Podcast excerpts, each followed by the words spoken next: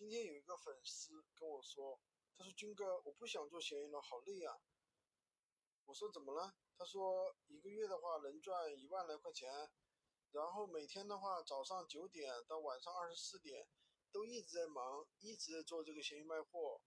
我说你怎么做的呀？他说我现在开了10几个店铺吧，然后呢每天这个单量都是不少的，每天单量呢都有100来单，然后呢每一个我赚不了几块钱，赚个3-5块钱这个样子，有的多一点，有的少一点。那我就说了，那你何苦呢？那你干嘛不上一些客单价比较高的一些东西啊？他说我上过呀，但是客单价高的东西的话，比如说一单有1000块钱的那种东西，对不对？那利润的话比较薄，10%、20%这个样子，10%的话也就是充其量有个100块钱，对吧？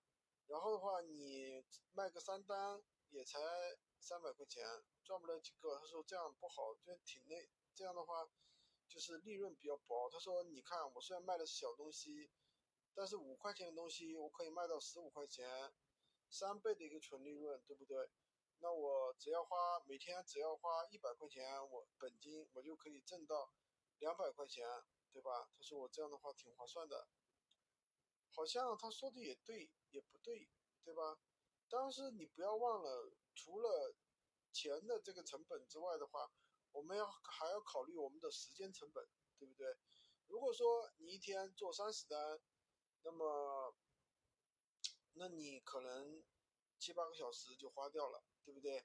因为你要跟顾客谈，对吧？而且的话你还要去帮他下单，还要把单号回传回来，对不对？你的时间就废了。那么我们的除了钱的成本，除了这个本金的这个成本，另外一个成本就是我们的这个时间成本，时间是最宝贵的呀，对不对？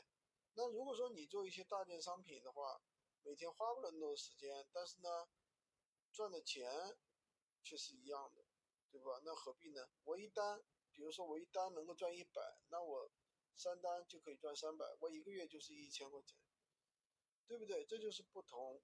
所以说我们要把握住赚钱的一个点，好吧？喜欢军哥的可以关注我，订阅我的专辑，当然也可以加我的微，在我头像旁边获取闲鱼快速上手笔记。